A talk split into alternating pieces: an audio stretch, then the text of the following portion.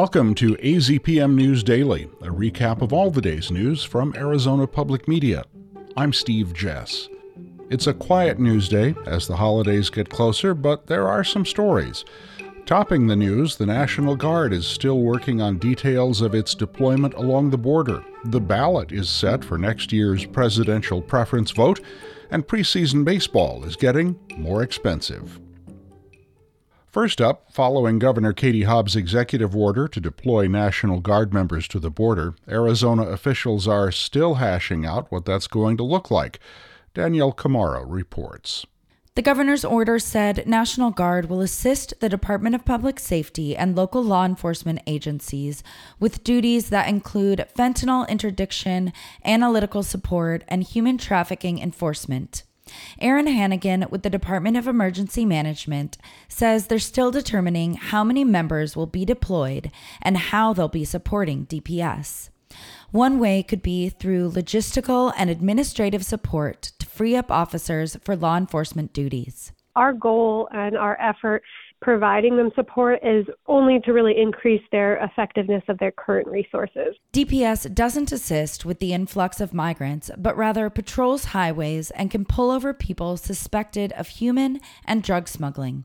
I'm Danielle Camara, AZPM News. The closure of the Lukeville port of entry continues to have unexpected effects on the surrounding area. One local dog shelter in Rocky Point is struggling to care for almost 500 shelter animals. That shelter previously relied on the generosity of tourists traveling to Rocky Point, but the closure has disrupted the flow of food coming into the shelter because the number of tourists has been limited. The shelter isn't accepting any more dogs, but it can't adopt any out either. Today, the Arizona Secretary of State's office randomly selected the ballot order for the state's Republican and Democratic presidential preference elections. Wayne Schutsky of KJZZ Radio looks at whether the ballot order could affect the results of the election on March 19th. Secretary of State Adrian Fontes used a machine on loan from the Arizona State Lottery to conduct the ballot order selection.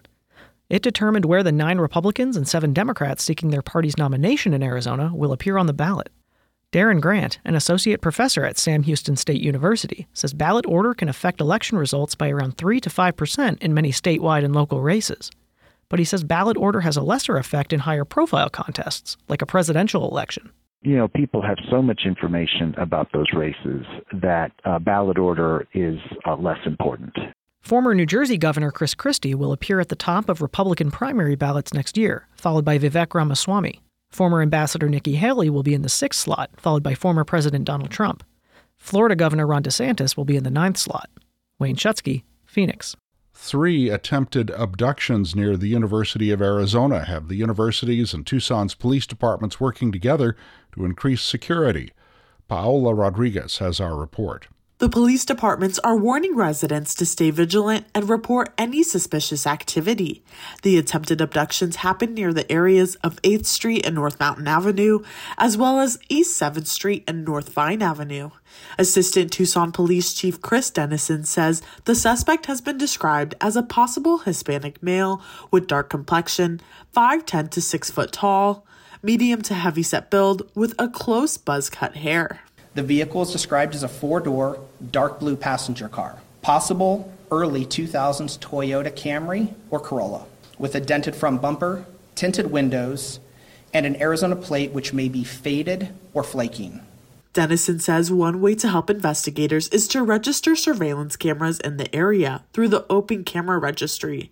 So, if a crime happens in a neighborhood, they can reach out to see if the camera captured evidence. I'm Paola Rodriguez, AZPM News. It's going to cost more to buy a ticket to spring training baseball in Arizona. Observers expect the buzz around international baseball phenom Shohei Ohtani and his record setting $700 million contract with the Dodgers will increase the price for some Cactus League spring games. Lawn tickets for the Dodgers' first game in February are priced at $47 apiece. Cactus League officials say ticket prices to see the Diamondbacks and Texas Rangers will also go up. The Diamondbacks made their first postseason in six years in 2023, and the Rangers won the World Series. The 2023 Cactus League season added nearly $420 million to Arizona's gross domestic product. And that'll catch you up on what we've covered today at Arizona Public Media. Thanks for listening.